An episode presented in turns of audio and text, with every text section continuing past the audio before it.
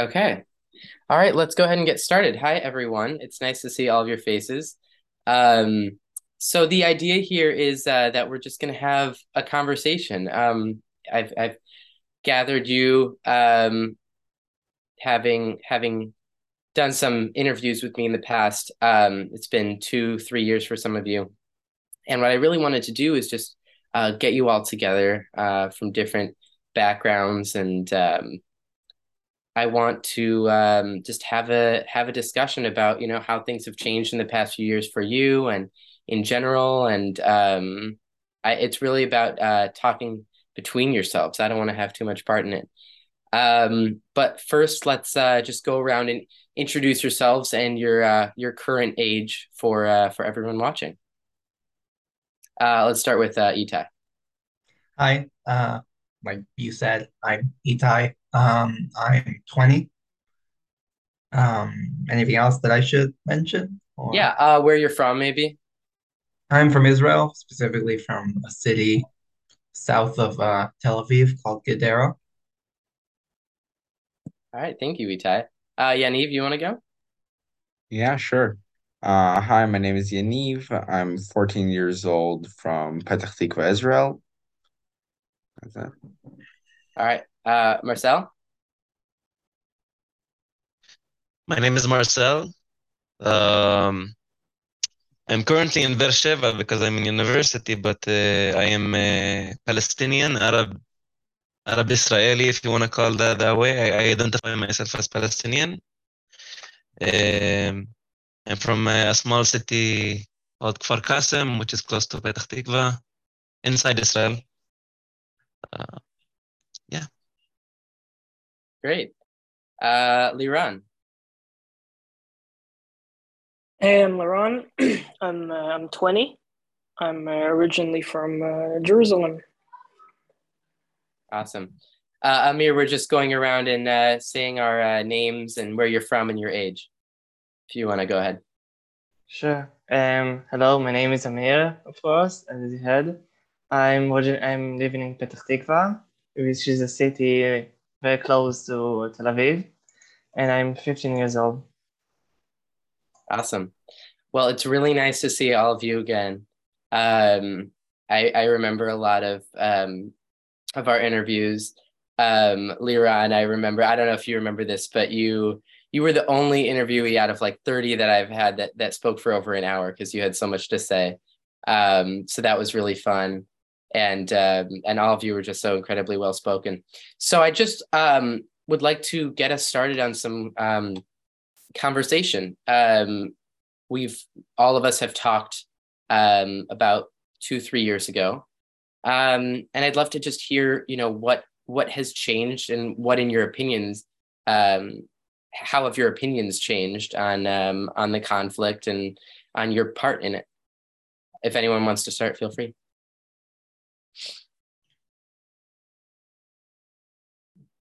Can I? Yeah.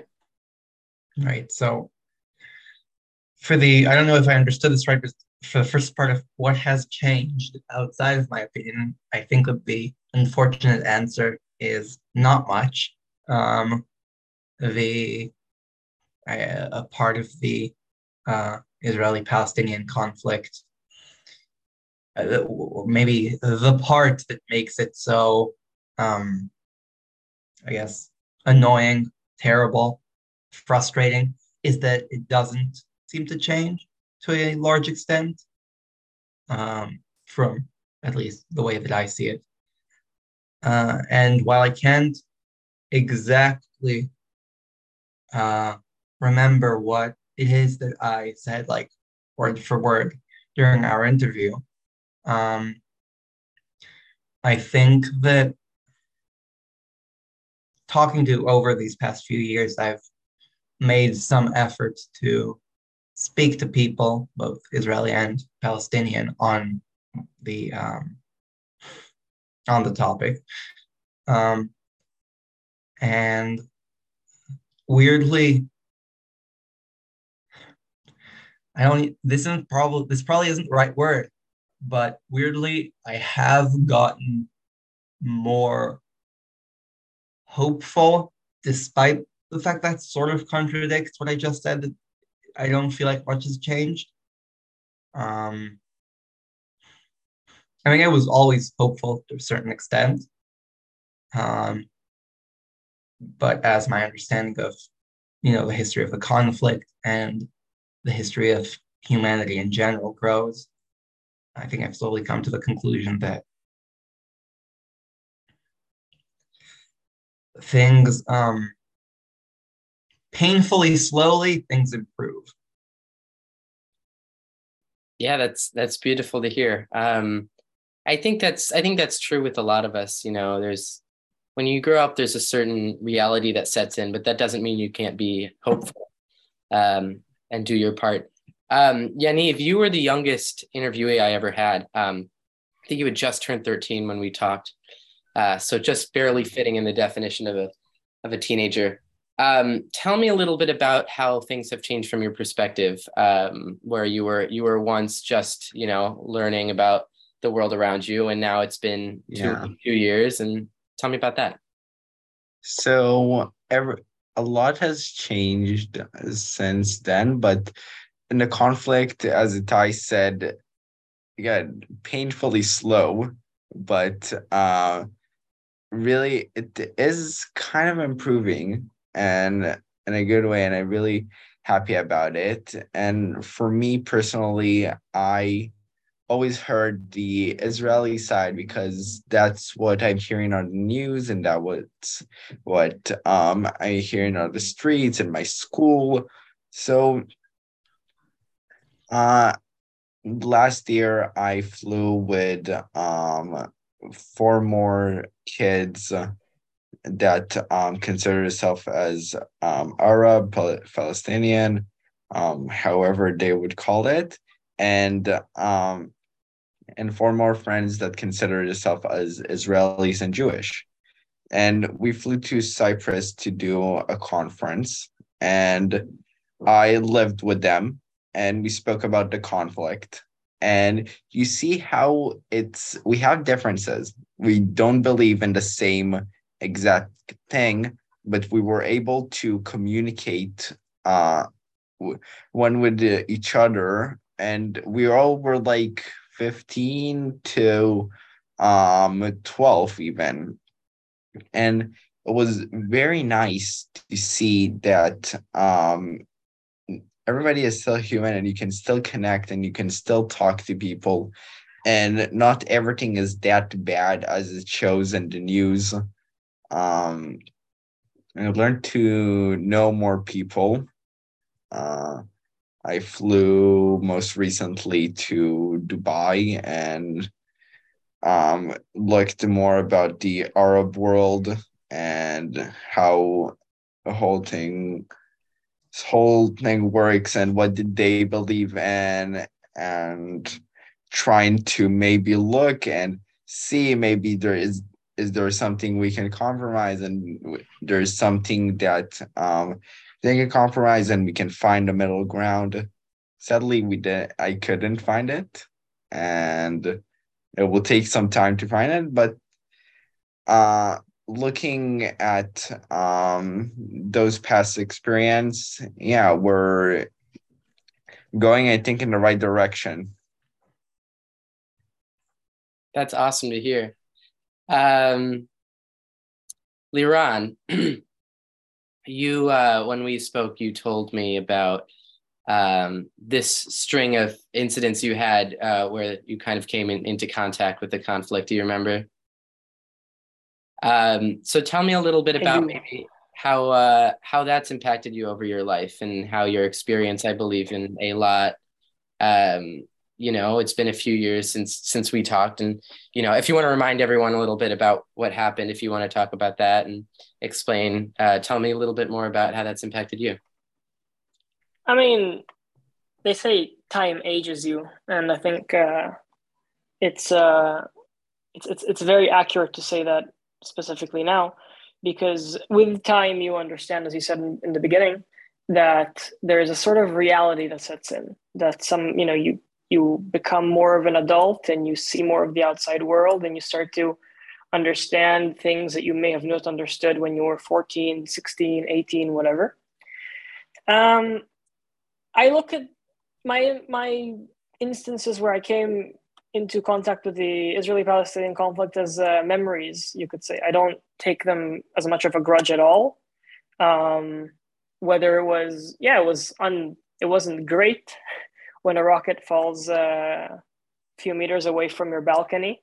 It's not fun, but uh, I just think I, I, look at them as memories, as part of this ongoing conflict, which is which uh, Itai and Yaniv have correctly said has never ended. Um, I would like to ask though how they see the conflict has improved because I have a rather different opinion on uh, on the whole situation. All right. Um, let's see. Um, Yaniv, do you want to say something? Go ahead. No, I I can try and answer Liran's question. Uh, I see it as improved as the fact that I can go that I can fly with somebody or I can go and talk to somebody and we actually can communicate and try and talk about this topic without being at first of all taboo. Again of all um being something so um important and everybody has so strong opinions about it and the fact that i can sit down with somebody and talk to them about it and hear what they're hearing one second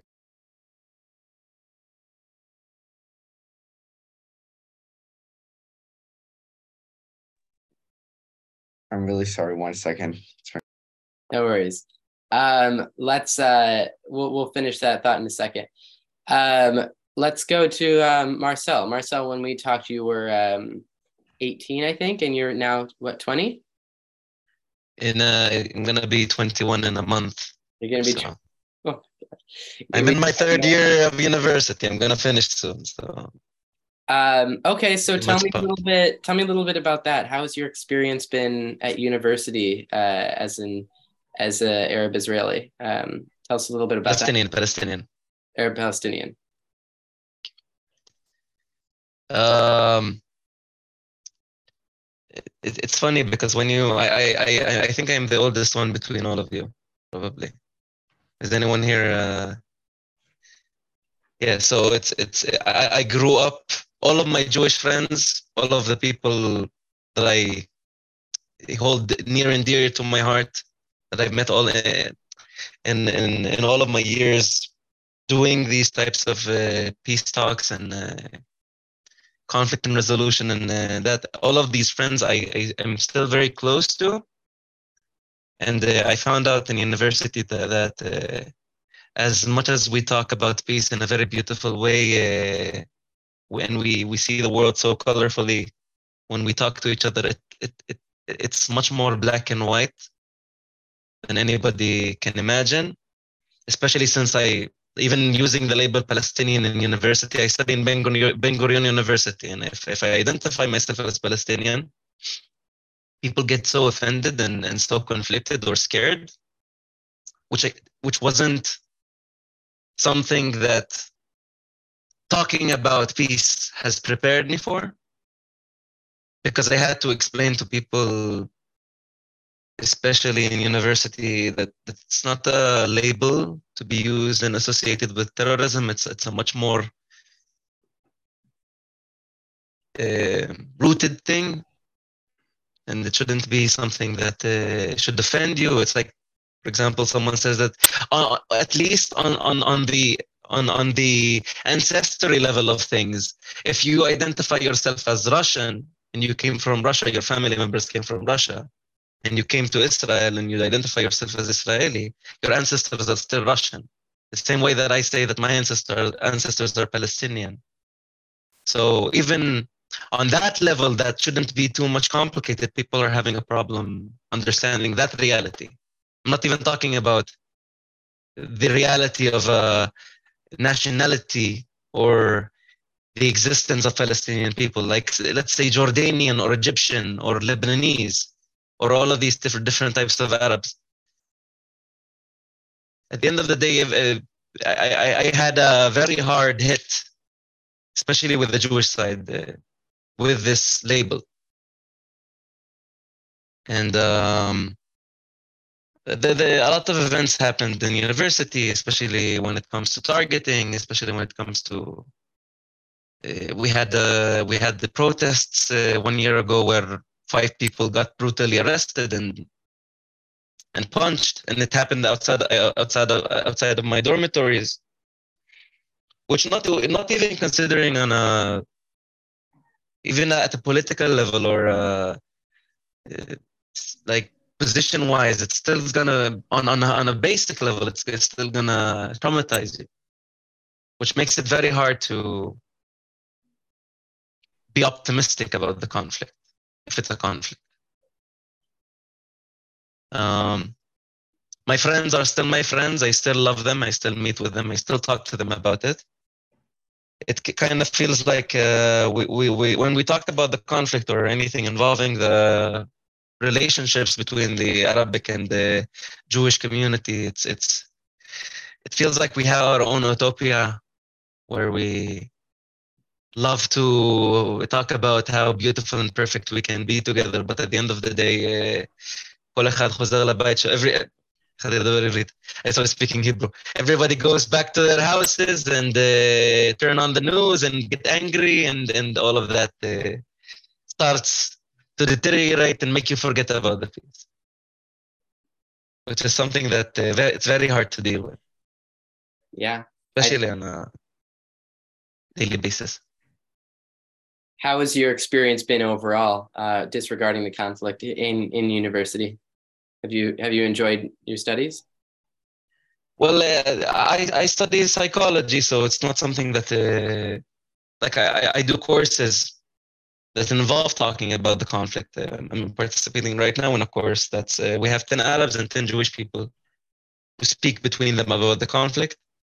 And the uh, overall experience is that in my own sector, people seem to be more understanding out of the nature of us studying psychology. But outside of that, all of the other people who are coming from different sectors, they, as I said, they, they have a problem with even the label Palestinian. Mm. And um, we had the, all of you probably heard, I don't know if uh, Maxwell heard about this, but uh, last time we had any Nakba Memorial Day. We, we, we, usually when Nakba comes, which is the around the, the time where indep- the Israeli Independence Day happens, we have a Memorial Day to kind of remember the catastrophe. And we had this happen in the university, and uh, this has caused many problems around Israel because uh, for the first time in a, in a in an Israeli university, people are remembering the catastrophe, which represents a lot of things for the Israeli people. And uh, that caused a lot of problems. Mm. And um, it, it, certainly made my experience as someone who believes in peace very unforgiving, I would say. Actually, on some degree, we tend to agree with Marsel, which is why I also uh, said that I don't view, I don't think that uh, the conflict has moved anywhere to any semblance of, uh, of, of a better place, because I I fully agree with the fact that whenever you know we talk about peace and we talk through these rose-colored glasses of oh one day and uh, one day there'll be peace and we can uh, happily live together. At the end of the day, everyone goes back to their home, as he said, and looks at the news and talks with their parents and they have a completely different opinion than what they they may be even presenting to the outside world. Everyone has their own hidden agenda. And i think that it's it's it's just become part of this like this parallel world we're living in. We just do everything and just, we, we just know it's in the background. This palestinian the israeli palestinian conflict is it's in the background and it's awful that it's in the background because you know it's it should be top of the news and it should be something that you know the government is actively trying to fix. But considering that the government's hardly able to win elections for the last three years. Um, I don't see it take getting any mainstream attention. It's just that it's just not moving anywhere in my eyes. In, in some regards, it's even taken a few steps back than what it used to be. These days, uh, things gets things, especially in the political sphere, are so are so much more emotionally charged. Um, I look at the U.S. and I think, holy, everything there seems like every topic, every political statement seems like a mine that needs to be uh, that needs to be neutralized. You can't talk about anything, and I fear that it's it'll come here. That you know the same thing will be in Israel. That everything we talk about is political, and I think that this conflict is just kind of lived parallel to what we do on the everyday. And it's sad, but it's true. It's a very, it's a much more black and white picture, as Marsel said. It's not so colorful and it's not so hopeful or, or good looking in my eyes it's also very hard to hold the position of someone who believes in peace because it's it's you're con- you're considered uh, at least like in my in my case uh, like uh, a lot of people have, have told me that I'm I'm romanticizing the conflict and that I'm uh, at, the, at the same time I'm I'm kind of uh, too optimistic or too naive because I'm not looking at the picture in a, in a, as you said the rose-colored glasses. It's also like when you try to argue with people like listen at least like uh, people don't recognize that i'm arab from the first time that people speak to me. People think that i'm french because of my name. Usually when i talk to them it's like these fucking arabs man. I'm sorry that i cursed but these arabs like they they they do this and that and that it's like have you ever tried to talk to an arab or have you ever tried to do this and that and that I'm like, no, no, no, I, don't, I don't like to, I don't want to get inv- involved. And then when I tell them, uh, well, you know, I'm Arab. What do you think about that? You've been having this conversation with me for the past half hour, an hour, and what do you think about that? It's like, you're not Arab. You're not Arab. I highly agree with you, especially when you think you start thinking about the world peace in this conflict. Like, what is peace in this conflict? keeping the situation much more calmer, much more calm, or making a two state or one state. Like it's very difficult to um, to do peace, basically. I, I think I don't think even think that there's a place to talk about the two state or yeah or one state solution at this point because uh, people are people you can't force people to say if to to sit on the table and, and reach a solution if they're not even willing to approach the table yeah, like someone that um, agree with peace and um, and want to talk about peace, he doesn't know what is peace in this conflict. He doesn't have any ideas or, sort of, or uh, real solutions for both sides. Yeah, I think we all have our what our idea of peace is. I'm pretty sure everyone has some sort of what they think peace would look like or potential solutions. You've laid out a few, right? Two state solution, one state solution, whatever.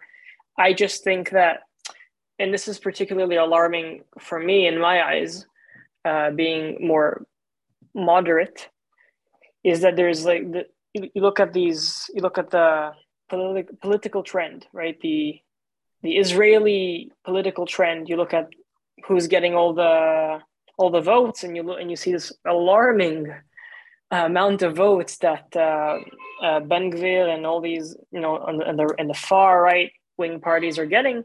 And I don't think it's because people necessarily agree with him. I think I think he holds very very extreme stances, and I just don't think people are voting for him because they agree with him, but it's because of this anger, and I think this anger, if it's placed into the incorrect direction, is very very very destructive, and you know I think that all, you see all these uh, kids in Jerusalem running around after Arabs. I saw this bizarre new uh, news piece where there are Jewish kids running around, 18 year old, 19 year olds running around the Jerusalem streets looking for Arabs to beat up. That's nuts in my eyes. Like who, who, what are you? You're not even that, like that. If you're at that state, how can we talk about peace? who like how do I approach you about peace? The moment I say Arab, you you will beat me up because I, I, I mentioned that the other side exists as people. So I just think that especially the youth is getting so tired of this and they're moving into far more extreme positions and it's incredibly alarming and destructive. And uh, I do not want if this trend continues, I am very, very skeptical and scared to see where this country heads in the next 20 years. The thing I is, really- Go oh, on. yeah, sorry, go. Yeah, um, the thing is, I wanted to ask here, do you think that, I'm not saying which solution, do you think that a solution can fit both both sides exactly? Because I don't think that um any solution would fit exactly um for everybody, and that's one thing for sure. But um if we're trying to do what do you think about that? Because it's a very, very controversial thing about the solutions. Um, and then, as Dylan said, everybody here has their own um, solution in mind. But and the overall, it will not um, work for one side or another. I think no solution is perfect for both sides. In the history of time, not only about the Israeli Palestinian conflict, if you look at any conflict throughout history, whether it's territorial disputes or whatever, there hasn't been a single solution that's perfect for both sides. For the simple reason that if a solution is perfect for the Israelis, then it's trash for the Palestinians, right? You ask many Israelis what's the perfect solution is all right, I have a, a God will bring me a button to delete all Arabs. That's my solution, and that's a, that's a non-solution. You know, that, that's maybe a good solution for some Israelis. It's not a good solution for the Arabs. You look at you know some extremist Palestinians. You maybe ask you know the heads of Hamas um, what their perfect solutions would be, and they would go, "Oh, I want a button to delete all the Jews." So there is no perfect solution for both sides. I think at the end of the day, when you talk about a solution, both sides have to understand, and I think that's the biggest issue, is that you have to compromise. In order to come to solution, in order to come to peace, you have to compromise on something. In Israel, it might be you know compromising on land. For the Palestinians, it might be compromising on uh, on whether it's uh, one aspect of governance. You know, you have they have to back a unified government, right? You we have a biggest issue in the Palestinian community where there are you know essentially two bodies. There's the Gaza Strip and the West Bank, which are governed by two completely different organizations, and they can't even come to a unification of okay, who do they want the government to be? Everyone has to come to some sort of compromise, and when we agree to talk about the, the solution, we agree to hear out each other's compromises only then can peace be even on the table. Only then can solution be even discussed. Until you're willing to compromise on something, you simply won't be able to come to a solution. That's a sad reality, but that's reality. Yeah, like when you think about it, there isn't like the Palestinian side and the Israeli side. There, um, I forgot the name. Um, there are um some there are like Palestinian sides in the Palestinian sides, the sides and the Israeli sides have their own sides on the agree on the solution, and like both sides are divided on their on on their opinions, as uh, Liran said. I think. If you get what I mean. Just, I have to. I have a comment and I have a question to all of you, since all of you are uh, Jewish, without being too offensive. Yeah, um, the, or Israeli, because I don't know anything about the Israeli. I don't know. I haven't talked about the. I don't know the the reason why I say Jewish is because like the whole issue of right wing a lot of I, I see on the news and I see also on advertisements ar- around Beersheba that there's a lot of uh, extreme Orthodox mi- uh, minorities that are uh, kind of used part of the whole right wing sector where they're using the fear that a lot of people have in order to kind of make people stray away from the table of of discussing or talking and uh, my question is, uh, I even forgot my comment. My question is, do you think that this this is a, very vocal minority, or do you think that it's something that's uh, becoming more and more, uh, I guess, the norm when it comes to people who are from the right wing sector? Do you think that people in the right wing sector are, are really the way that they're portrayed on those advertisements and on the, on the news? Or is it just a vocal minority that's just very vocal? Um, so, okay, so to answer that, um, in my opinion, I think it's really, I do think that it is the, the really extreme opinions, um, the button, as uh, I think Liran called it, uh, where one side wants to have the button that will make all the other, the entire other side disappear. Views that are on that level, I am almost completely sure that that is just a very, very, very, very vocal minority.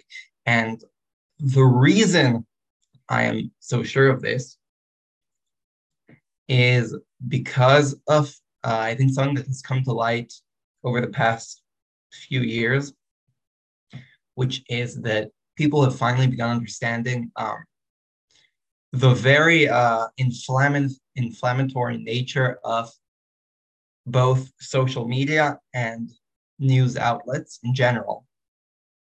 What, what we've seen is in the United States, as has been mentioned before, but also in, I mean, every other part of the world, is that the opinions that people believe, um, the reason that people believe that extreme opinions have, have such a large part of uh, uh, discussion is because they see those opinions mentioned in um, in the news or in social media, whichever one you want to look at. Uh, very, very, very rarely do people actually base their beliefs on well, let's call it empirical studies or polls that ask about uh, what what people's opinions are right? If I go on social media, I see a bunch of people calling for the death of all Palestinians or of all Jews. Um, and I see no one, or at least a very smaller portion, very, very adamantly fighting against that. I'm going to come to the conclusion that most people are for it. But I'm also not going to realize that the people who are for it are more, well, they're more passionate about it than the people who are against it. Uh, they're more likely to bring put those views out. And when I said earlier that I think that things are getting better, I should have um, I should have been more clear. Yes, I agree with you that when it comes to uh, uh, politics, directly politics, when you look at governments, policies that governments create, things definitely don't seem to be getting better in any um, obvious way. But I believe that politics are very downstream from culture, right? That is, uh, whatever you see in politics changes, but only after culture changes. And it is very affected by what culture, how culture changes. Um, and I think that as, you know, the younger generations grow, as, you know, always happens because time, um, what we have seen with younger generations is people who are more aware of the manipulation that um, Social media purposefully or accidentally causes just because of how it's built. News purposefully or accidentally causes just because of how it's built. We've seen that people are far, far, far more aware of it. And because of it, we've also seen people are far, far, far more willing to um, disregard the conclusions that they've that they've come to to they've arrived at originally from social media or the news. And now that they know that maybe it's not exactly the best source of information um, and have been more willing to uh, to maybe what would be the right word? I guess there is no specific right word for it but to talk outside of those um, easy to access formats in, in ways that are a bit more difficult to access I just I know I've been talking for a long time, so I'm gonna I'll shut up in just a moment. But an example of this, I think, is in uh, Israel. There has been a, a, a very large increase over the past decade or so in um, Model United Nations conferences. which uh, very, very frequently invite Palestinian students. And in those conferences, where you have nearly everybody there is like, except the teachers, everybody there is a teenager.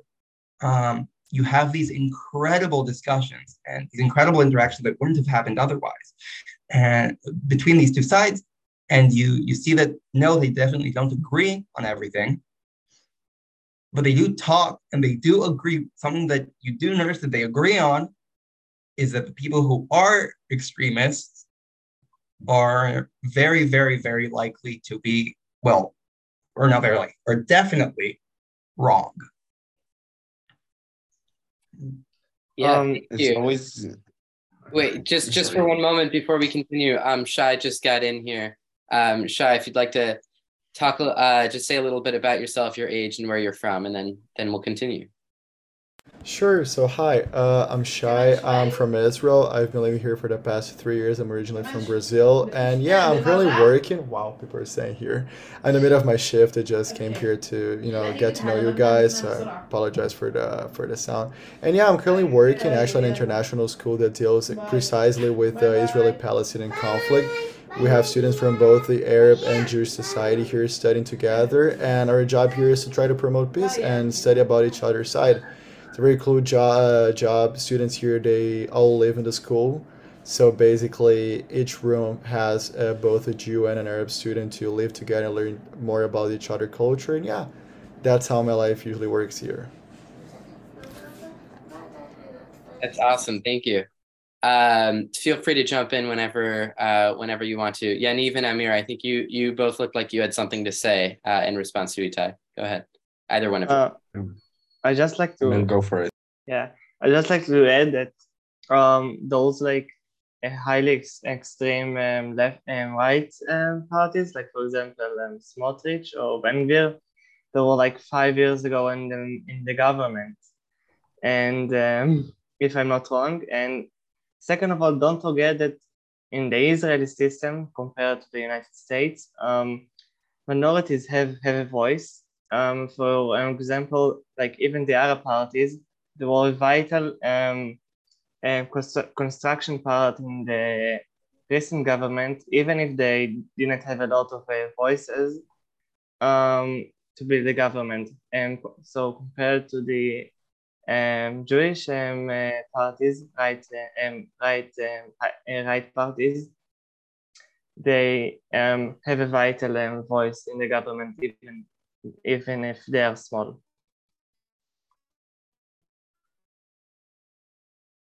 Yaniv, did you want to add on?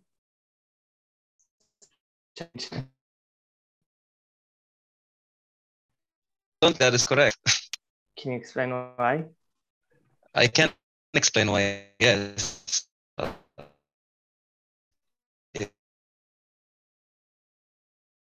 Uh, describing my my opinion usually about this Palestinian-Israeli conflict is because in in Israel there's a, there's a very big different uh, different approach towards people who who show any opinion that uh, that uh, says anything against the state of Israel and than any than in any other country. They they approach the the people who describe these uh, anti-Zionist opinions in in the, the in the name of uh, keeping the the safety of the country intact. So you have many Palestinians who are describing their opinions on uh, on Facebook, and many people who are talking on Twitter, and, and many people who are de- trying to uncover uh, many of the the things that are happening happening in Palestinian grounds, and these people get silenced very easily. I mean, uh, there's uh, one of the biggest Instagram pages, I, I of uh, Eye on Palestine, which is one of the main so- sources for people who are in on, on Instagram observing the Arab-Israeli or Palestinian-Israeli conflict.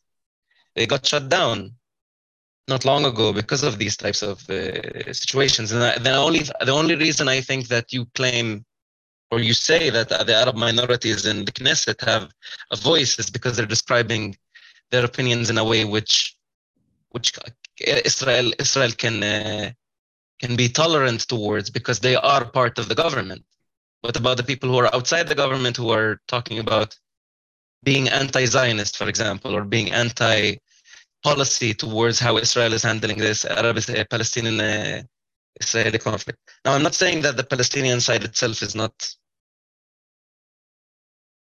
doing anything. Like it, they also have a very big problem towards Palestinians who are supporting uh, peace with Israel. Like the PLO has a lot of uh, issues in that regard, but uh, I don't expect, uh, as Liran said, a divided uh,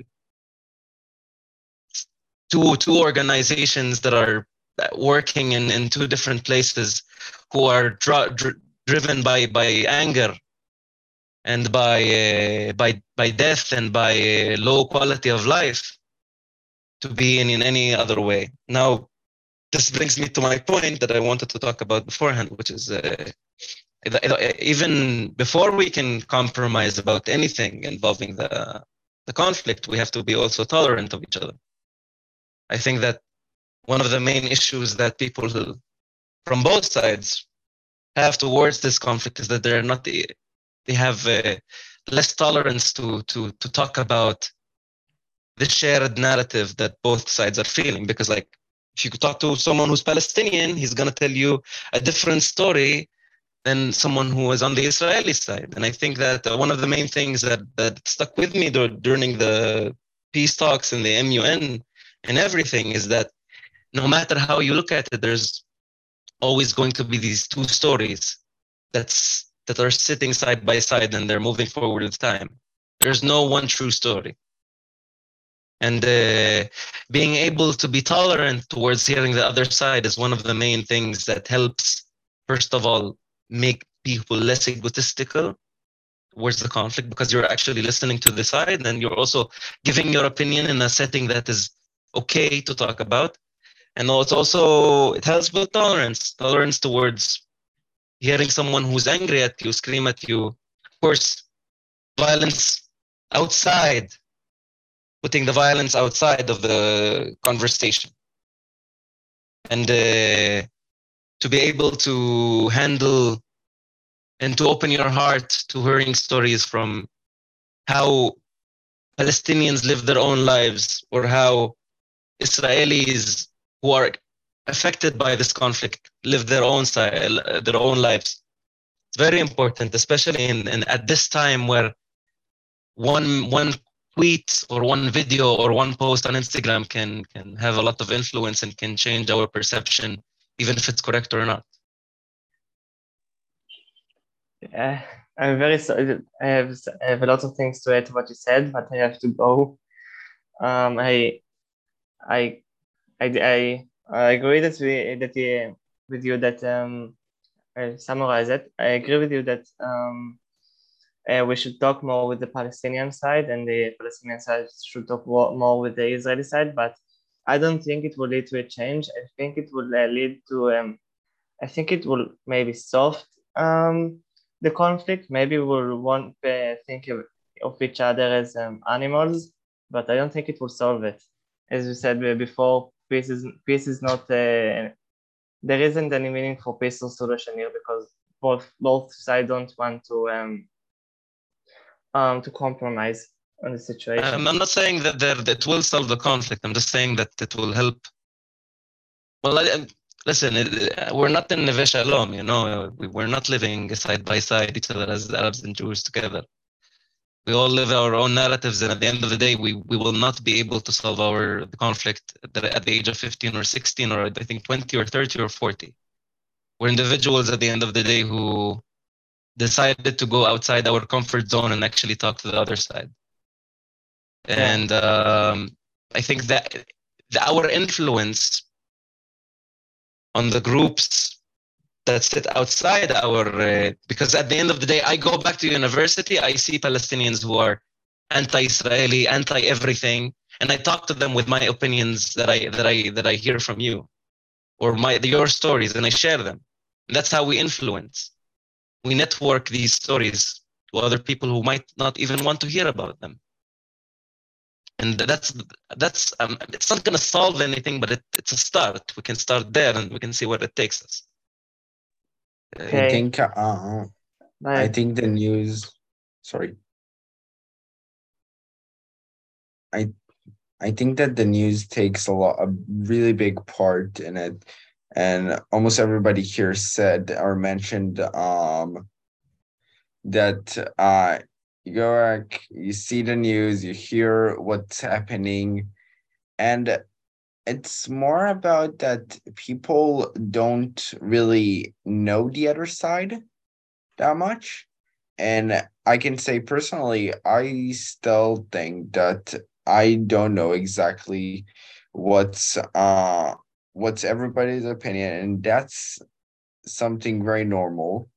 But it can help people if we would change it to like uh for more talks with um the Israeli and the Palestinian side together, like we're having one like here, but on a bigger note and in a bigger way.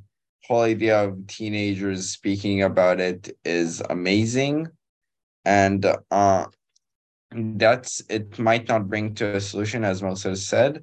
Um, it might not bring to a solution, but it will just it helps um to know and it's not it's not only about solving it it's about um, letting people know what the other side feels and what the other side um thinks about I think Israeli. I think there's a lot of things that play a part of it in this whole situation. One, I think everyone agreed that social media um, is a is a very very big part of it. Um, to mention about what Marsel said about Eye on Palestine, I, you know, I think it, it, it was an it was it was a source to bring um, what everyone uh, to, to bring an eye on what happened in Palestine, but uh, I actually there was one instance which sits in my head. Maybe it's an isolated instance, and if it's so, forgive me. But I remember clearly there was a um, a terror attack where a someone tried to stab someone in, near Damascus Gate, and there's a very very famous video of this of, of security cam footage of this guy walking up and starting to stab this uh, Orthodox Jew. And then, um, you know, there's the Israeli military police which came and shot and shot uh, and shot that guy who's in my eyes a terrorist. I could be wrong. He's in my he came to kill someone in in broad daylight. But what the video I saw in Eye of Palestine is just the shooting.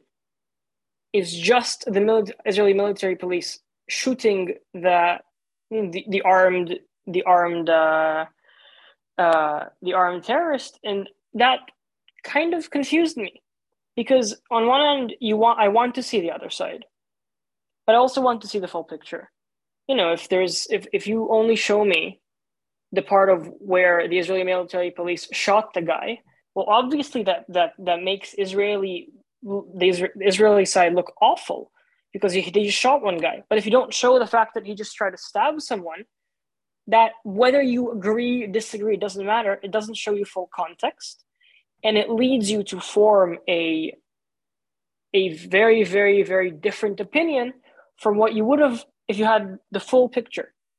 I think to regards Marsel's comments on the right wing left wing thing, there is no right wing or left wing.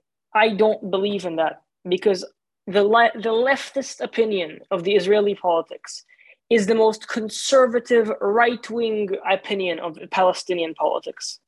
I am sure that there is that everything that Meretz, for instance, says that we think is so outlandish and so crazy, the Palestinians look at it and go, you, these guys are so right wing. They don't believe in Palestine. What is this opinion? I'm sure that this the scale of right wing left wing politics is it's it's only evident on the very extremes. I think there's an alarming rate of extremist right wing politics that is especially prevalent among youth. I think that the news and and the political parties are doing a very very bad job at approaching this conflict with some sort of semblance of peace. And you know, you got ben, Benjamin Netanyahu going, "Yeah, we'll annex the territories," and uh, you got you got you have other guys going, yeah, we'll kick them out of here, and I'm thinking that's they're, they're speaking like little children. You know, there's reality. These people are living here. We can't kick everyone out of their homes. You know, they live here. That that's reality. As much as it hurts, as much as it, as much as you don't like that reality, that is reality. I consider myself as a as a member of the right wing sector. I do not know who to vote for because I feel like everyone, every party that considers themselves right wing is going to do something or some act that in my eyes is just in, stupid in inherently i don't know who to vote for. I feel like the extremist right parties i disagree with them on almost everything. I am an, I'm, I'm i just i will abstain. That's that's what I, that's how i see it. I don't support anyone in israeli politics. I think all everyone's doing such a terrible job at approaching anything not only the israeli palestinian conflict. I think that in order to approach it, in order to approach the table, I agree with, with what Marsel said, that we have to tolerate each other. We have to at least understand each other's point of view, whether it's the most flat way possible, okay? If I understand that the Palestinian people want freedom, and they understand that I want them to recognize Israel as a state, that's that's that's a beginning. But so far, we haven't even been, able to that to do that. Many Palestinians will not accept the existence of Israel, and many Israelis won't accept the Palestinians' want for for a free for freedom. Now, I think that's that's for me a bridge that's that hasn't been crossed. That hasn't that hasn't that, that's that's collapsing every minute, especially as the time as time goes by, and especially as people are getting more angry and flustered with the conflict, we just grow away from each other. And I think that's an issue. And no matter what we say here, at the end of the day, I look at politics and I go, well, they aren't doing anything. They aren't, no one represents me in politics. There isn't a single party which is moderately in approaching anything with, um, because at the end of the day, politics and news want headlines. And what headlines are are all the extreme stories, right? The, you know, this the the Palestinian came and shot someone, or an Israeli uh, came into a mosque and shot everyone. That's the headline stories. No one shows you the the underlying things, the, the the complexities. It's black and white, but it's a lot of there are a lot of complexities and there's a lot of nuance and I think the lack of nuance in recent years, and I know I'm talking for so long, um, the lack of nuance is what it's what it's what's brought us here. The lack of like the acceptance to recognize that there is nuance to this conflict, and it's not just um, the Palestinians uh, want the Israelis to die and the Jews want the Palestinians to die. I think it's more complicated. I think it's more nuanced, and many people just don't recognize that. Um, I'd love to uh, switch gears for a little. Um, I know. I think Shai will be. Had the comments. I had to say. I had a few comments to say. Oh, oh go ahead. Go ahead. Go ahead. Let Sorry. him speak. Let him speak. speak, speak. That's why Please. we're here. After that, we'll we'll talk about a new topic. I have something. Okay. Go ahead. Yes. So a few a few things. I have three points. First of all, the whole uh, you, you talked about the, the Palestinian uh, terrorist or the guy who I suppose from I'm gonna take it from your for your word. It's terrorists who stab the Orthodox Jew, and they, they only show, showed how they acted towards him after that, and uh, they didn't include the full picture. And it's, I, I think the issue that uh, when we're talking about news specifically Israeli news, it's it's it's I can I can I can claim the same thing and I can say the same thing about how Israelis sometimes frame a specific news topic to to to undermine and and uh, and, uh, and and and and like show a specific image of how Israel is or Palestine is.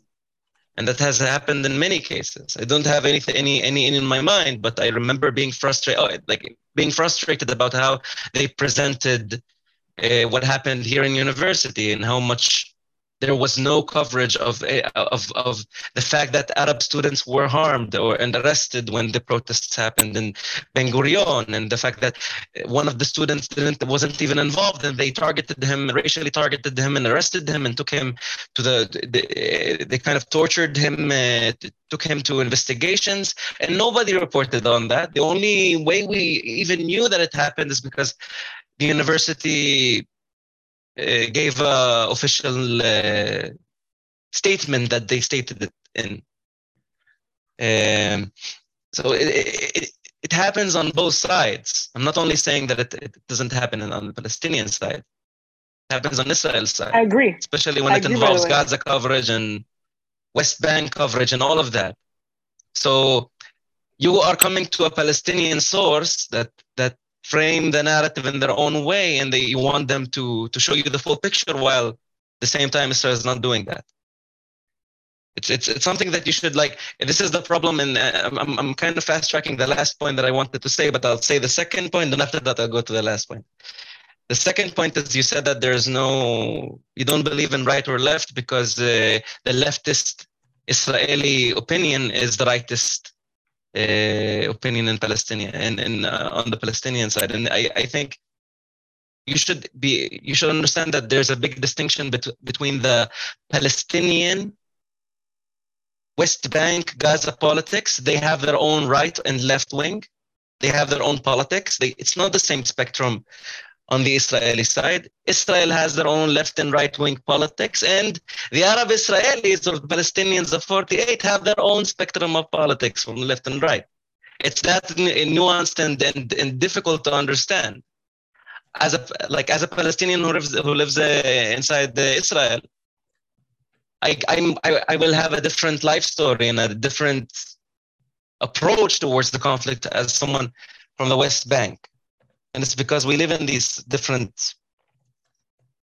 circumstances and environments that enable these differences so it's it's it's the reason why uh, you you won't see any tolerant Palestinians is because their their right wing uh, opinions start from uh, dismantling Israel, for example.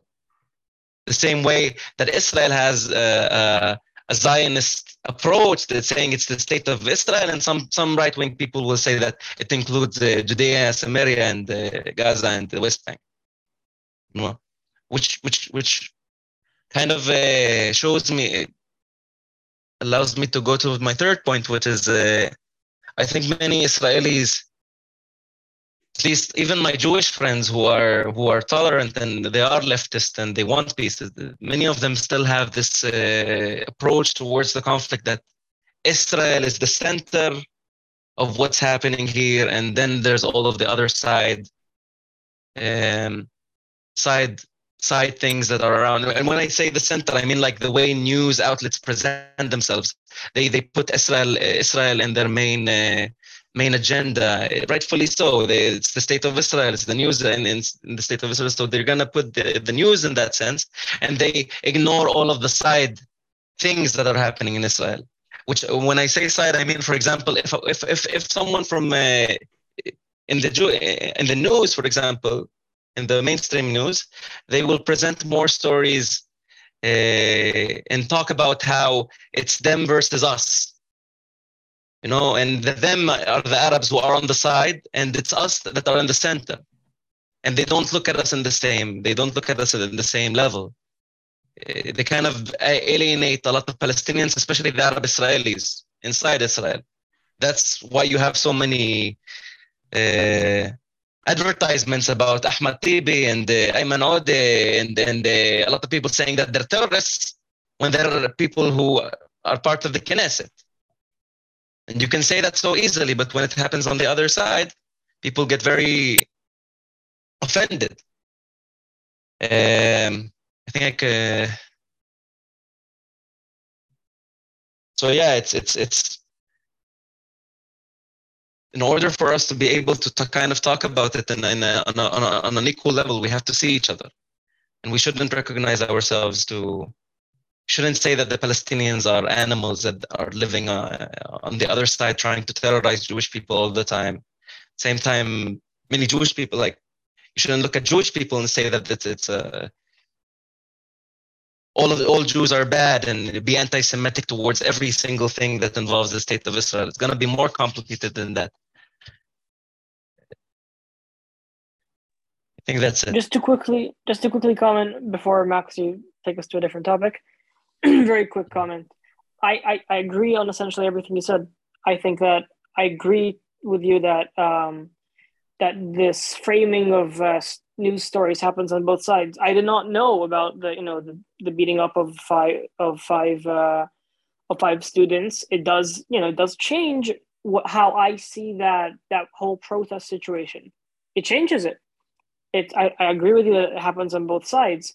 Um, I the, I, I understand that there's a very very different um, there are different scales of politics right in the palestinian situation. There's you know the gaza strip and there's the west bank and then there's the israeli arabs who identify them as palestinians and there's israeli arabs who identify them, themselves as israelis. So it's very very complicated.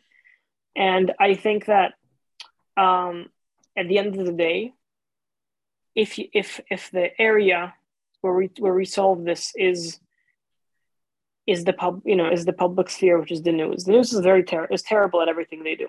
You know they don't frame things properly. They deliberately shift the story. You know you look at israeli pol- israeli media and they'll shift the story one way not only in the israeli palestinian topic on everything. You know everyone has their own hidden agenda. You look at al jazeera they do the same thing just towards a different towards a different side. And i think that it it's it creates such a terror it's such a hard obstacle to clear because okay the coverage i'm getting is not is completely biased.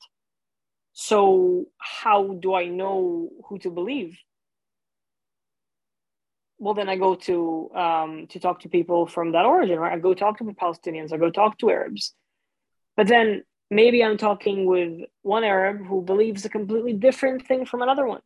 I just think that because the media is in the center of all of this and i think that's that's the biggest point i'm trying to come across, get across, is that the media essentially is the center of the conflict. It's not Israel or Palestine. It's the media. It's the headlines they can get. It's the news coverage they can get. You know, the Gaza war. All of a sudden, everyone's talking about the Israeli-Palestinian conflict. No, but you said that, for example, you just said I, am I'm talking to an Arab who might have a different opinion from another Arab. It's, it's, it's all we're all people, man. All of us have different opinions. No, you no, know, of, co- of course. No, no, of, of course. I'm, I'm just trying to get across the point that um, it's it's such a difficult situation to grasp the the other side when the whole you could say the the matefet right? You know the the blanketing what blankets this whole conflict which is the media and the israeli politics makes it makes it look like the other side is very very once is very very black and white. It's well they all yes, they all yes. us. Exactly exactly. Which is I not. it's it's it's totally right. not. It's it's very different and uh, sadly many people are, are, are afraid to ask are afraid to talk about it. And uh, this is like this is why every time i talk to i meet someone new from who's jewish from university and i become close friends to them i always tell them that even if you have condescending stupid questions ask them. So we can get through the the, the you thinking that i'm i'm one dimensional i also think it's hilarious that every time there's there's a common running joke, at least in my friend circle, that the the Israeli Palestinian conflict only gets interesting when there's war. You know, the Gaza, you know, no one talks about anything, no one talks about anything. All of a sudden there's the Gaza war. Everyone from Israel. Everybody has an opinion, to, yeah. Yeah, everyone from Al Jazeera to Bella Hadid, everyone has an opinion on the conflict. Okay, so where are you in peacetime? Why does it only interest you during war? Because war gets clicks, war gets headlines. That it's interesting to talk about you know, actually sitting down to talk and try to figure out where we compromise, where's the solution, where we agree on. That's the hard part. That's the difficult part. That's the outside the comfort zone. That's everything that everyone doesn't want to do. But you know, it's very easy to slam the other side and go, oh, they just want our destruction and they don't want us to exist. And if they could, they would, you know, they would send us all on ships and back to Europe. It's it's very nuanced. And I think that and I agree with you on everything that the news is a terrible framework for presenting the Israeli Palestinian conflict because they have their hidden agenda, which is money. and now I will stop speaking because Max wants to take this somewhere else. No, it's really good. Um, it's great to hear to hear all these things. Um, I just want to to get everyone involved here. Um, I'd love to understand a little bit about who, if you have any plans for the future, is interested in in doing something with their lives that's conflict related. Um, I know that Marsel and I had a, had a, had a very interesting discussion um, about the Palestinian mental health crisis, uh, if you remember. And uh, Marsel, you told me that you wanted to go into psychology to help contribute towards a solution to that crisis. Um, so I'd love to hear just a little bit from everyone. You know, going forward in your future, um, is there is there something in your future that you see that you want to uh, to contribute towards? Um, Marsel doesn't have to start; anyone can start. That's insane, man. The, the the whole psychology thing. I I just have to say it. Sorry. Um. So so so I I guess I I can start. Um. So I'm going to repeat that. That's like good job, um, Marsel. Uh, uh, I I'm currently in university. Um, I'm studying philosophy. Now, the thing about philosophy is that the only practical use it has is teaching philosophy. Um, at least the only obvious practical use. Uh, writing and teaching. Now, because of that, and that is, I guess, eventually my end goal to go into academia, uh, work at a university. And because of that, I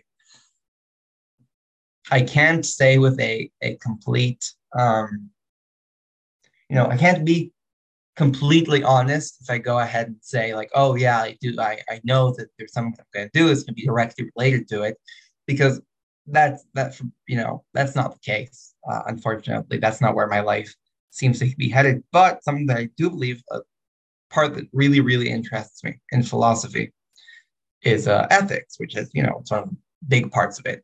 Um, and I think that there are a lot of uh,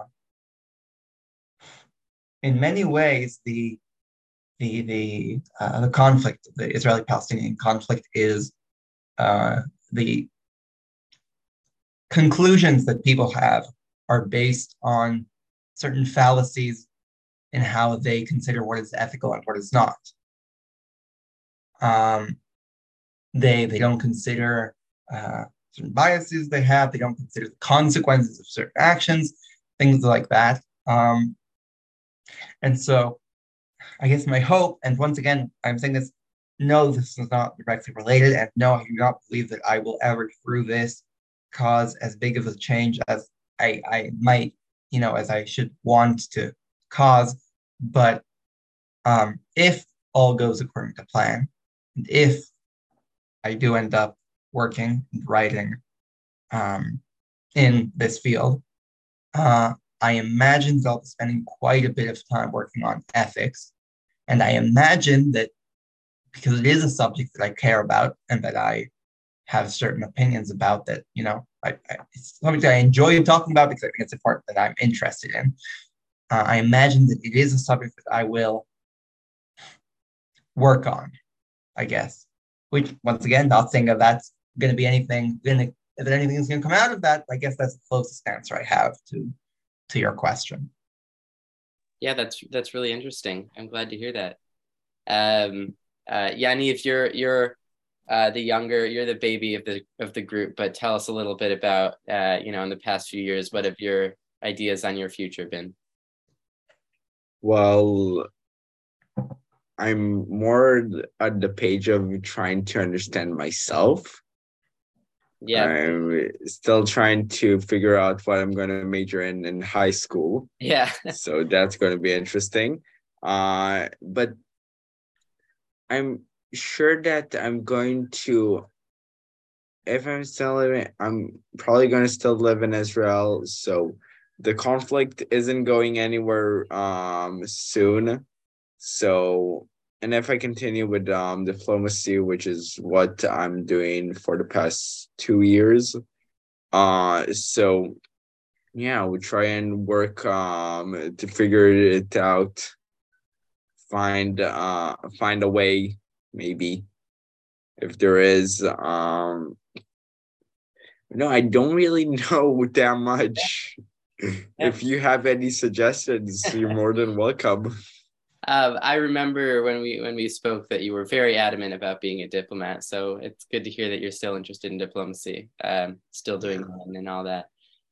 Um, Liran, do you- Participate in more peace groups. Participate and meet people your age, man. Palestinians your age, Arabs your age. Go to You America. Go to Cyprus. Make jokes. laugh at your mentors. doing- everything. So MUN is a big thing that I'm doing, and I'm flying with to conferences with delegations with Arab students. And actually, Amir went with me. Amir that was here, he went with me Mhm. to um Cyprus. And Shai, which you saw here as well, is going with me to New York. Uh to the so we're all kind of connected uh big thing. And Are you in Steven's group? yeah, big time. So my best memories with Steven is uh, I'll, I'll, I'll jump in here uh, quick uh, to kind of like the, the biggest and this is for Max for you Maxwell as well the, the, I think the most important lessons that I've that I've the most united we have been together Palestinians and and, and Israelis during our, those trips were the, the times that we were actually teenagers and doing the fun of practi- doing practical jokes on our mentors and, and running around and being in New York, the, these 15 year olds with the, just running around and doing all of these different things. These are the most united we have ever been. Like, if the conflict did not exist, it, it, it would have been the, the perfect utopia. So so do that, man. It's it's the perfect start. It's, it's the best. Just going hanging around with everybody. It's just they're my friends. I don't I don't look at them and I catalyze them as this is an Arab, this is a Jewish. No, they're all my friends. And that's one of the most important things, I think. um, And have it's good to hear you're all still uh, connected to Steven. Steven's how I found a lot of you, so he he changed my life as well. Um, uh, Liran, do you wanna do you wanna talk a little bit about uh, your future? I'm not stepping one single foot eh, or one in this in this minefield, man. This is this Israeli like try attempting to solve the Israeli-Palestinian conflict is such a such a brutal brutal world. I think that I won't I don't see myself going into, you know, politics or these massive fields and trying to change and trying to lead these like massive movements of changing the the conflict i do see myself attempting to you know do it for me and trying to change things for me and my friend group and my family. At the end of you know i'm trying i'm starting to learn arabic now as part of a you know as part of an attempt of like okay people these people are you know are here like everyone everyone here everyone that lives here is um at the end of the day are humans. They are people too. And i want to be able to communicate with everyone. And arabic is the second language of israel. I think it's a good and i think i think it would, it would do me as a person a lot of good if i learn if i learn it. I think it's a challenge linguistically which i think uh, and i like which i like learning languages and doing all these things. I think it's a good step for me in the right direction of um, being able to communicate with a much larger audience because at the end of the day a lot of times the communication barrier is the language. You know what the joke is that everything gets lost in translation. And uh, i think if i'm able to communicate with people in arabic and if i'm able to read news stories in arabic in how they were meant to be written i might gain a much better perspective for myself and for the people surrounding me and the friend groups I am in, um, that's uh, that's very very different from what I have now. You know, it could lead it could lead me either way. I don't know, but I think the fact that I like learning languages, it's part of it is it sounds like a very very fun challenge to try and learn Arabic. Um, I'm specifically focused on Palestinian Arabic because that that seems to be like the nature of the that's the that's our region, man. So I think that's uh that that's my future for now, trying to learn it, and then plans for working or you know jobs or whatever. I don't know. I, I haven't decided yet, but I think that in terms with relation to the conflict, um, that's the best I will do, and that's trying to learn Arabic and trying to communicate with more people. You know, try to figure to try to make sense of this conflict for myself before I ever try to step and step foot in this weird minefield of a of a situation. Um, Marsel, tell us a little bit about uh, your journey with psychology, a little bit, if you'd like. Uh, well, yeah, the, the plan is still uh, there. You know, when you talk to me, I was starting university. Now I'm finishing university. I'm finishing my bachelor's. I also, I, by the way, I also study cognitive philosophy, which is a, uh, it's much smaller and much insignificant. Like it, it's you can only educate people about cognitive psychology, philosophy. You can't do anything uh, more than that which is very interesting with any philosophical uh, topic.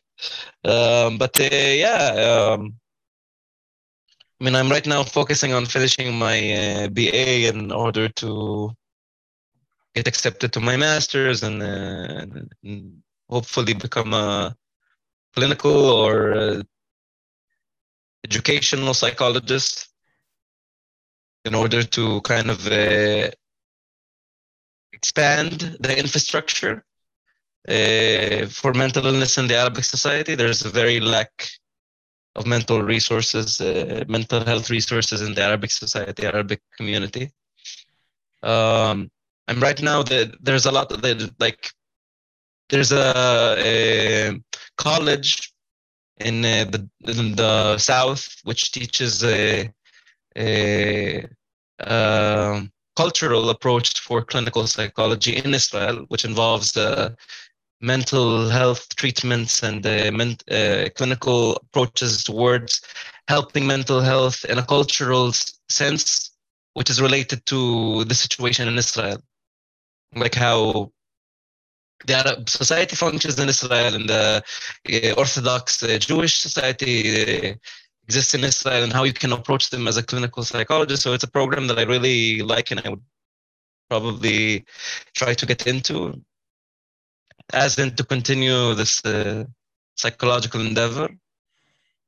And uh, yeah, basically that's it. That's the plan. Very long road. Sounds like such a terrible idea. No, just kidding. Those are all some really. Uh, it is. It is.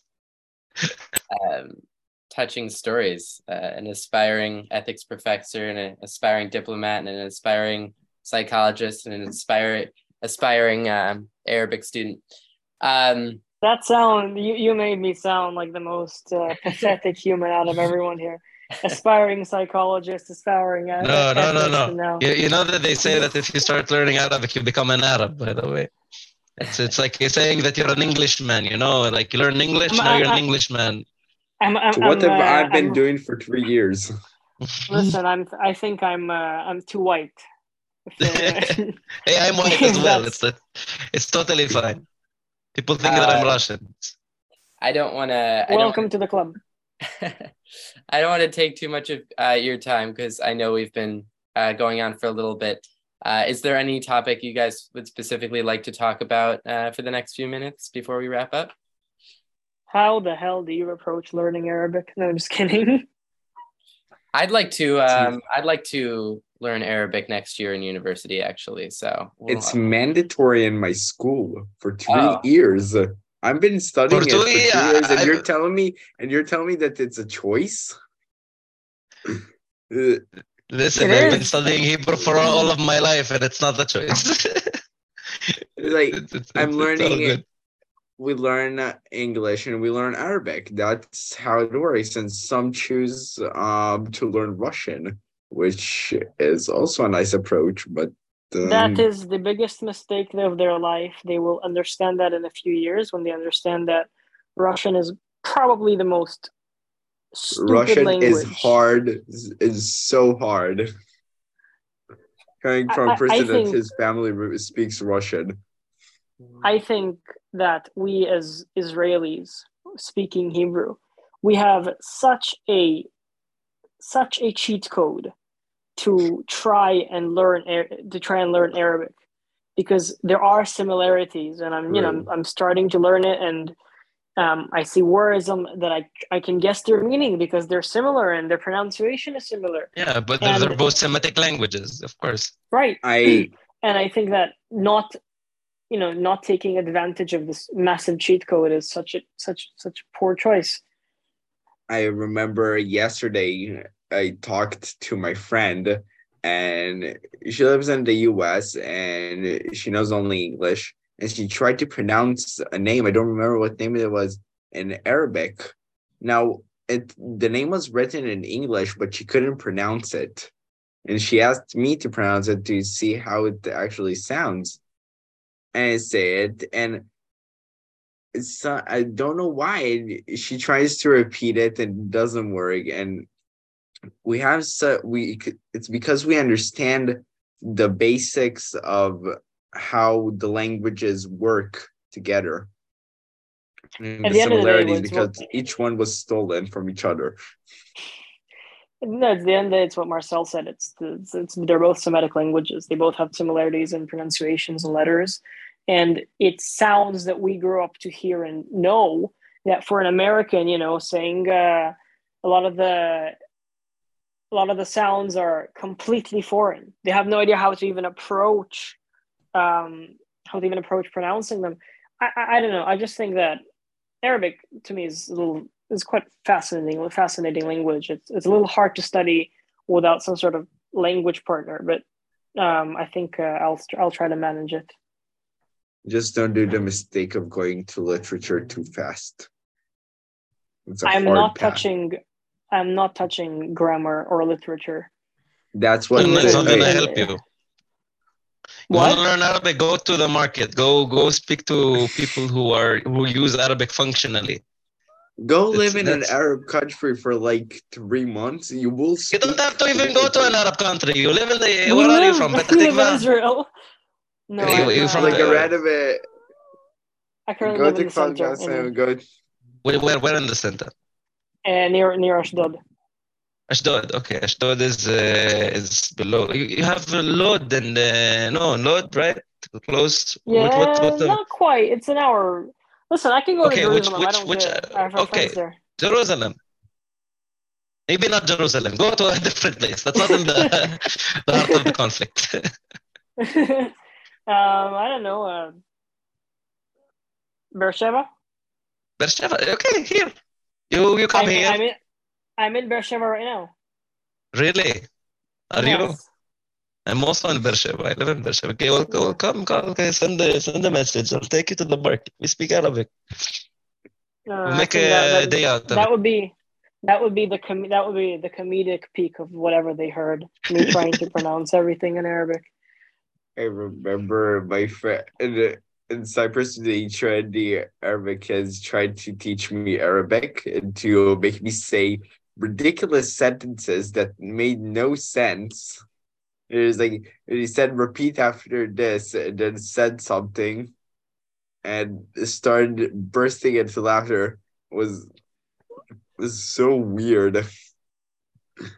I, I looked like a comedian trying to say something in a foreign language that do- doesn't understand a thing what I'm saying.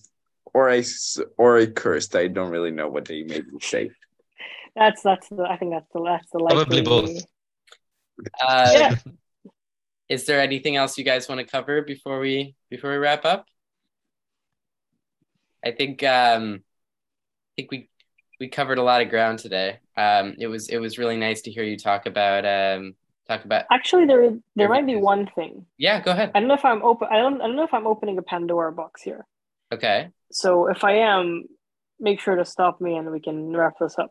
okay. I think that the American view of the Israeli Palestinian conflict has a very, very, very, has a lot to do with how the conflict is viewed from outside in.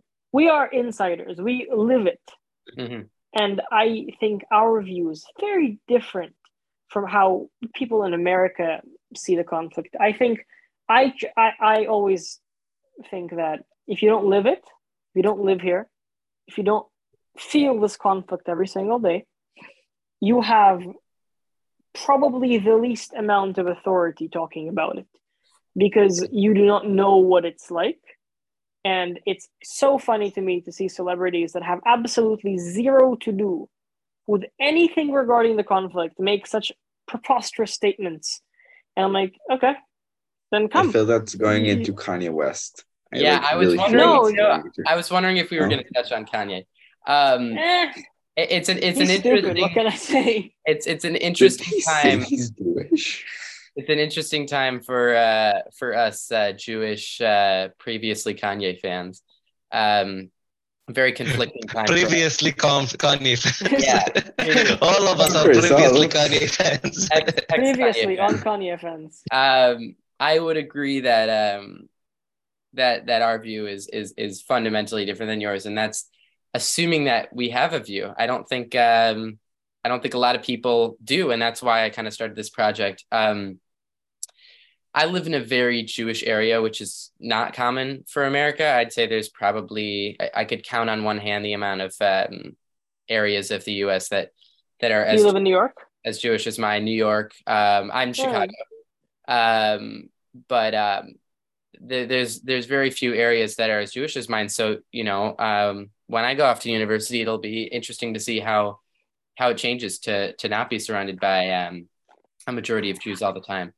Um, but I do think that uh, as far as um, an outsider's view goes, I I I I, I agree completely with um, with what you were all saying earlier about um, selecting when to care. Um, I don't think when there's not a war, an active war going on, that people are paying much attention, including um, Jews. In fact, I, I think there's a lot of ignorance in the Jewish community uh, regarding the conflict when when we don't have to talk about it. Um, so I thought that was a really interesting point you brought up. I can say that um, where I used to live, I used to live in the U.S. Um, when I was very little.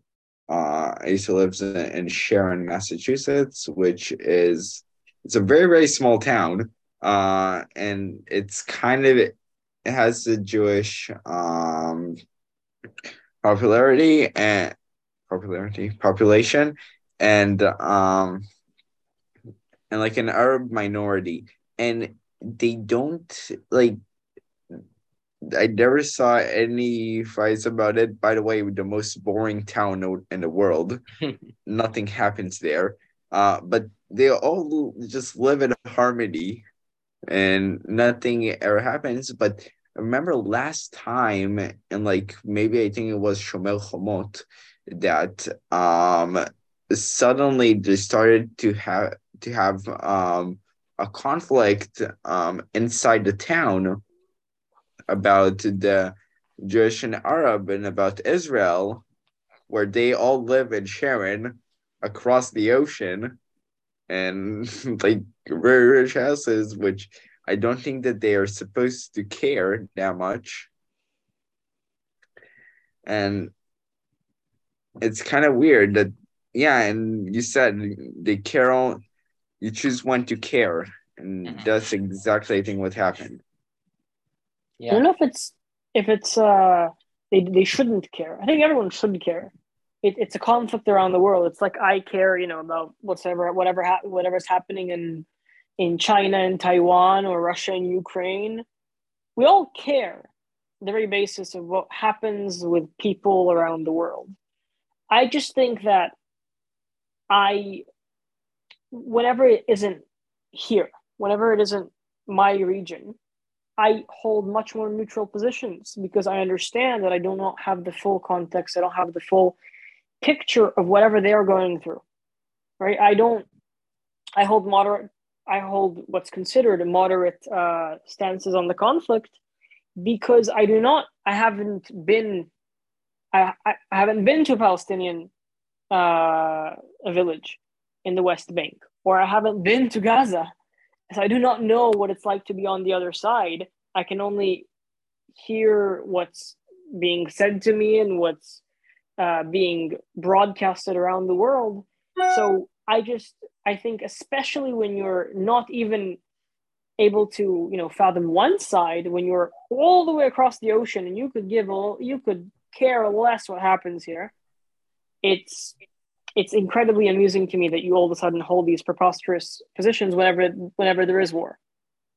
I think as also there's a there, there's a, it's, it's much more uh, it's much more complicated than that because in america for example or in, or in any country in the west where you have a population of uh, whether it's Palestinian immigrants who came uh, to America, for example, out of the circumstances, or Jewish people who have have have uh, this love for Israel, but are in America and and, and they still get affected in the conflict. I think in, in in the same sense, even much more so because they have no effect than us at least we live the, these these things. Uh, maybe Maxwell can can can say something about this. Uh, this is a question to you.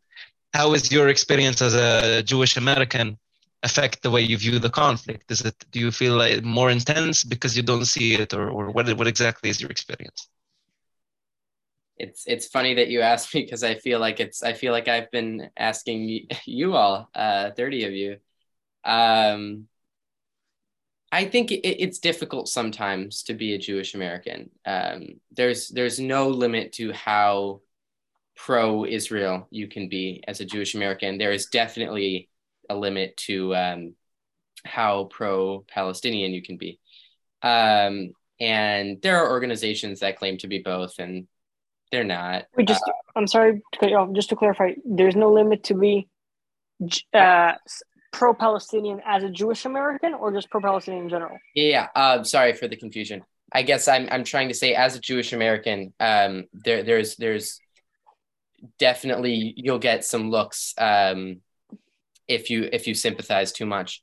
And uh, when I started this project, um, I, I I brought it to my synagogue, and I showed them what I was doing. Um, some of you had already, had already interviewed with me by the time I was doing this, and they they and other Jewish organizations wouldn't really want to touch it. Too uh, too controversial for them. Um, and in some way, I understand, uh, but in another way, it it was difficult for me to see that um, Jewish Americans don't have too much of an interest in peace building. Um, there's there's just when I say ignorance, I don't mean like um, hatred ignorance. I literally mean like ignoring. Like there's so much ignoring of of the conflict. Not even like ignoring of the other side, of course, but ignoring that the conflict even exists. It's just not talked about um, until there's a war, and even then, only some people. Um, so I think I think that um, it's it's sad, it's frustrating. Uh, as any Jewish person or any Arab person um, sh- should know uh, they don't have to have an opinion, but they should know a little bit about what's going on. So uh, yeah, I mean, it's it's it's um, it's kind of been eye opening to do this project over the past few years, but it's also been um, there's been a lot of roadblocks. I mean, there's been a lot of um, I'm sure I would have had hundreds of of interviews if if um, if more more people had listened, but I think it's just hard to acknowledge that it exists um, and hard to confront your own views and to confront yourself as a Jewish American for a lot for a lot of these uh, a lot of these people. But that was a really good question to turn that on me. Thank you. Yeah. As a catch, as a to latch on to what Marsel said, mm-hmm. um, do you think as an American that because we there's this common I think uh, misconception or even common mistake that we do here. At least I do it a lot of times to view America as the world because America gets broadcasted everywhere. And everything that happens in America sounds global, but in reality, it's only the United States and there yeah. are hundreds of other countries. Do you think, as an American, that the incredibly divisive co- concept that is American politics, do you think it has any effect on how people view um, the Israeli conflict? Where, where am I heading with this? I think since you only have two parties in America, either vote Democrat or Republican or whatever. and Democrats hold one part of the, you know, Democrats are typically pro-Palestinian, the Republicans are typically pro-Israeli, uh, even though there's, you know, there's obviously sometimes uh, um, exceptions. But do you think, as an American, that the very, very black and white, non-nuanced, uh, you could say, nature of American politics, if with you know you're either Republican or Democrat, influences how people view um, the Israeli-Palestinian conflict, which is full of nuance. Yeah, completely. Um, to answer the first part of your question, I do think that often Americans don't uh, acknowledge the rest of the world, and that's that's part of the problem. Um, there, there, there really isn't. To a lot of people I know, there really isn't isn't a, a rest of the world. Uh, my best friend lives in Canada, and and that's such a foreign concept to some of my other friends. So even though Canada is so similar to the U.S. and is right here, um, I think that politics, to answer your second part of your question, does does guide views, and and the reason I'm saying that is is a lot of people don't have them um, because because it's only one uh, only two ish percent of America is Jewish, um, and even less is uh, is Palestinian or or Arab at all. I think maybe one percent um, the the vast majority of Americans don't aren't forced to have a view, and so I think politics, the the the political party you're in guides what view you're supposed to have, um, and and it, and it is an interesting contradiction in American politics that you bring up because um, even though 87% of Jews are liberal, which is the the Democratic Party, uh, at least in our political terminology. Um, it has become increasingly true that Republicans have branded themselves as the pro Israel party. Um, and I'm sure you know that. I remember one of you, I don't remember who, one of you was telling me about Trump Square uh, in Israel. I don't remember where that where that is. Maybe Trump Heights. Uh, I think I told you about it. okay, yeah. So uh, or or someone someone from Petah Tikva. Yes, yeah. yes. It's, Petah Tikva. it's next to my house. I knew. Yeah. Ridiculous. Uh, so so that was kind of a, a, shock to a lot of us, I think, how how strongly Republicans have played into that. Um, you know, well, of course, at the same time, Republicans, many of them in in current politics are wildly anti-Semitic. Um, so it, it's difficult because I think that uh, politics guides what you're supposed to think as an American. Um, but some of it is just so illogical and contradictory. So um, so I hope that people educate themselves outside of politics. But that's odd, though, isn't it? Because you say that okay, half of the you, you could say that there are many. We agree that there are many Republicans which are actually anti-Semitic in nature, even though the pub, the party brands itself as being right. widely pro-Israel. And there's also a lot of anti-Semitism, anti-Semitism on the Democratic side. Of course. As a Jewish American, what do you what do you do yeah. who do you pick right it's I like mean, picking the best of the worst of both evils it's it's almost like you're picking um it, it's, it's almost like you're picking either anti-semitism or anti-zionism but not in zionism in the sense of of all of the land uh, zionism in the sense of israel should exist you know um so it's just it's just so difficult um I think that's why, you know, sometimes the conflict, when people do think about it, has to be separate um, from American politics. But then that people don't care about it even more because um, if it's not in the political agenda, then it's not really anywhere in the American conversation. So it is, I mean, it's completely contradictory. You're right. Well, so actually, a question. Sorry, you can go. Oh, okay. Um, so at, at the risk of um, going a bit too far off topic, I'm going to uh, ask some another question to you that's related to what you just said. Um, so you you said that there's this sort of dilemma that you think many Jewish Americans, or at least that you face, where you aren't sure, you know, on one you where your options both.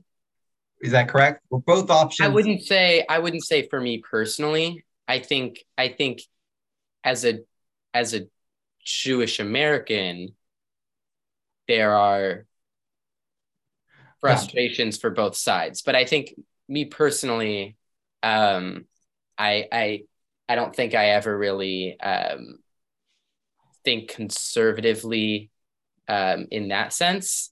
But uh, yeah, go ahead with your question.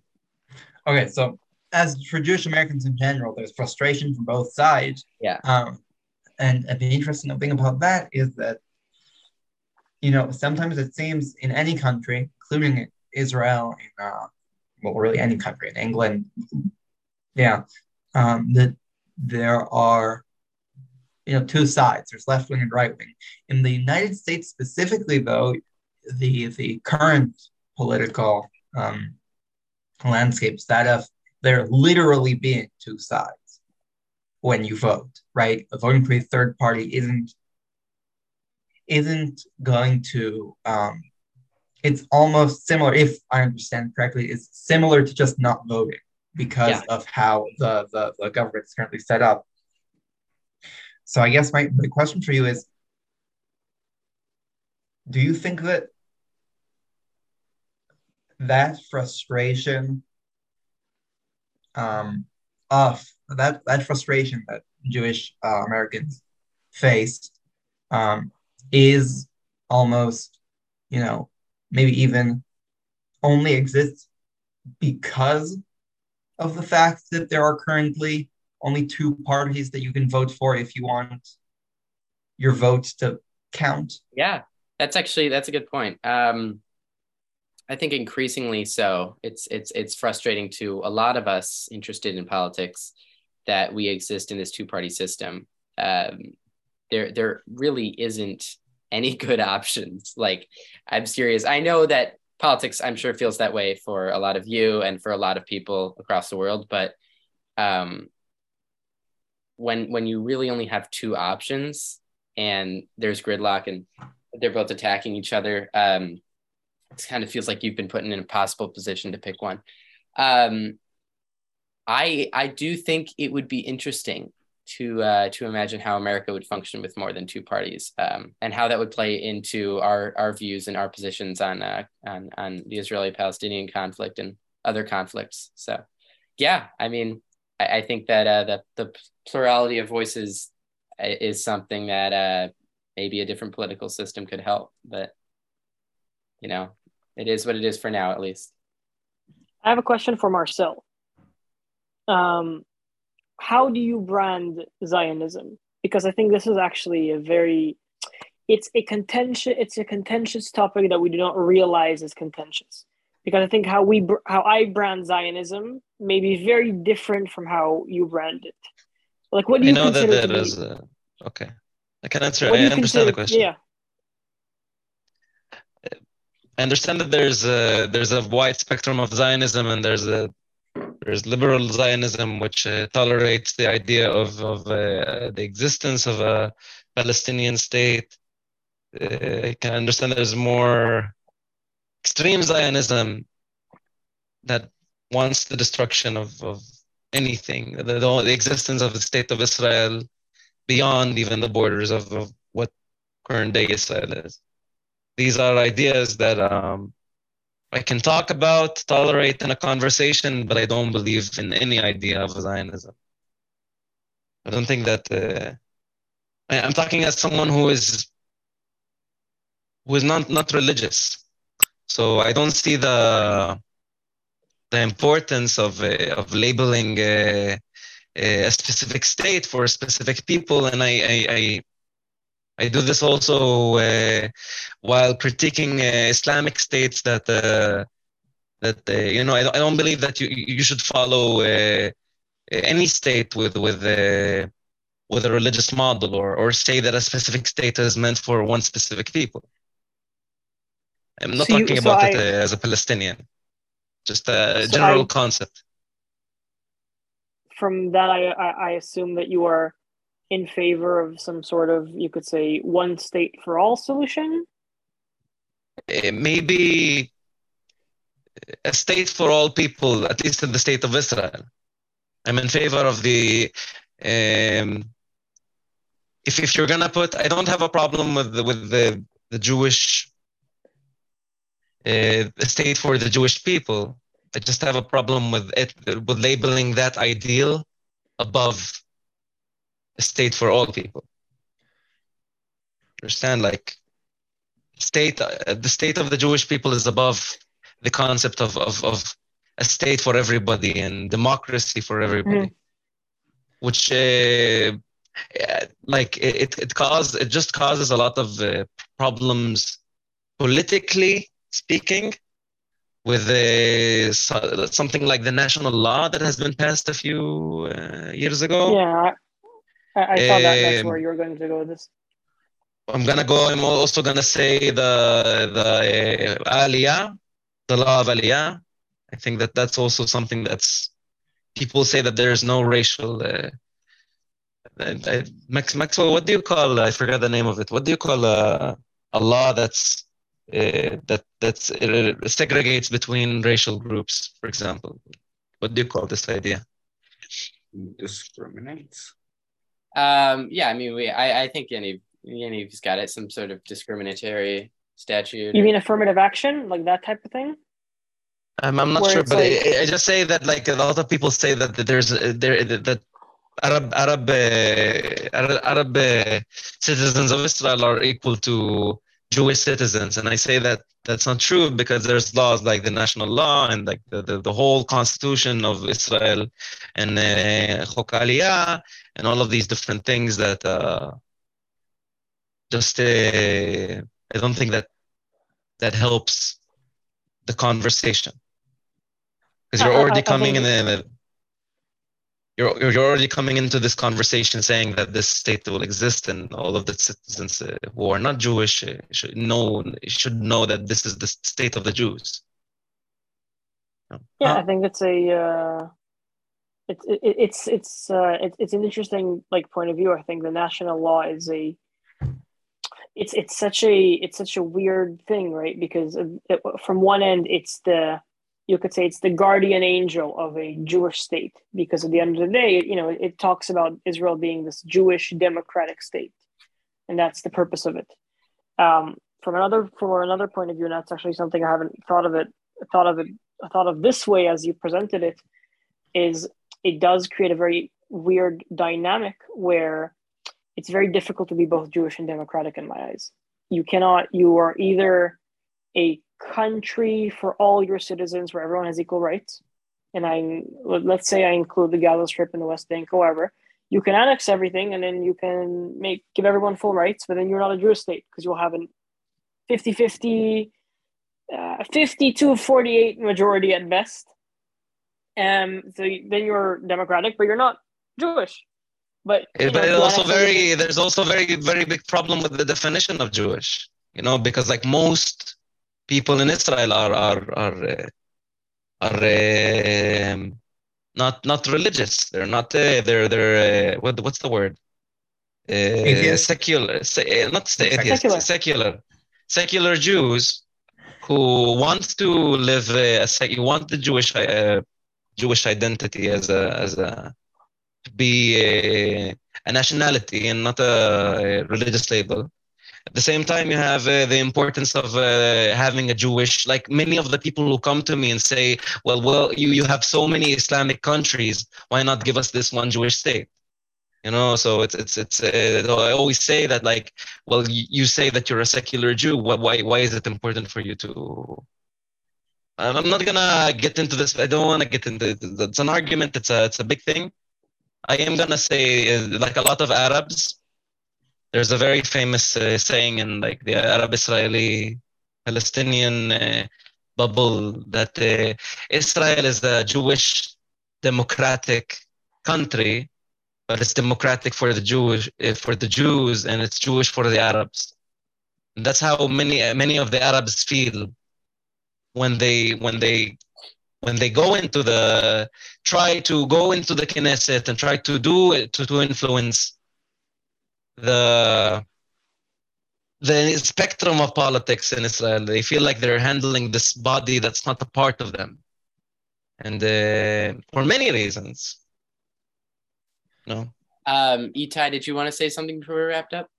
Yes. Okay. So um, this is on the the idea of Zionism and the origin of secular Zionism. Um, I think one of the moments that you know about when learning about the history of Israel and the history of Palestine and the history of this conflict and the history of all of it basically that in which that confused but then like interested me the most was when I read um the book uh it's a book called Old Newland or Tel Aviv in uh in Hebrew, which is what the city Tel Aviv is named after. It's named after the book, uh, which is a book written by um, Theodore Herzl, who is the uh, I won't say founder because there was Moses Hess before him, but he was the person who popularized uh, secular Zionism.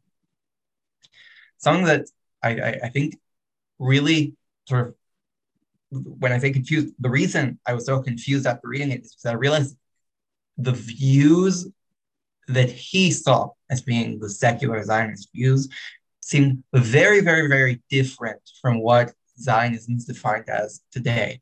And what I mean by that is that in that book, it's a it's a novel. First of all, it's a novel in which he lays out sort of his uh, his ideal uh, situation. Um, what he lays out is not that the uh, the, the, the state of Israel. I don't even think that he uses the word Israel at the time. I'm not sure if the, the name was really decided on at the time. Um, he call, actually calls it Palestine because that's what just the region was known as. Uh, it's not even uh, uh, fully, it's not, it's not a Jewish democratic state. It's not even a state that's owned by the Ottoman Empire still, but that's it's this self-determining section of the Ottoman Empire, but I won't get into that. Um, the important part is that a very, very large emphasis of that book, and the book has many other issues, but I'm going to specifically refer to this part. A very, very large emphasis on it is that the area is, um, you know, it's, it's Zionist only in the sense that it is a place where any Jew can come and, you know, live life because you know uh, uh, under the idea of the Jewish homeland, but at the same time, literally anyone else can come and, and live life as long as they're willing to you know obey the law you know do stuff. And there are descriptions of um, of uh, churches, mosques, and and uh, and synagogues literally beside each other. But you just have places where all three are beside each other. Descriptions of uh, of Jews inviting uh, Muslims to uh, Jewish holidays and Muslims inviting Jews to uh, to Muslim holidays, and where people coexist in this. Um, well, well, they just coexist. It, the the that, that happened before 1948, my friend. It's it's, it's it, it was a reality that existed, and again, I, I I am not uh, saying that. Uh, listen, and when when the Ottoman Empire was here, few hundred years ago, we also lived next to Jews and Christians, and, and there was this utopia where you can practice your religion freely in the Islamic country, even though it was Islamic.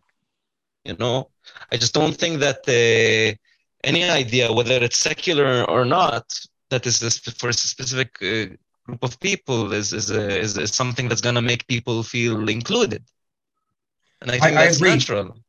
I agree completely. You know? uh, I'm not saying that uh, when you look at Israel, so I, I, agree that looking at Israel as a Jewish state is not. I I don't believe it is the the right way to necessarily go about it. I don't think that you can do both. Uh, you say that you are a Jewish asterisk or Jewish democratic state. Really, it's more saying you're a Jewish state, um, and then also there are many aspects of democracy in it, but it's missing quite a few others. Uh, what I'm trying to get at is that uh, the, the the book itself is worth reading to to see that the the views that we currently associate with the Israeli-Palestinian conflict aren't necessarily the views that were uh, that we should be looking at when we look at you know that people should care about. We shouldn't, and this I think supports what you guys have been saying.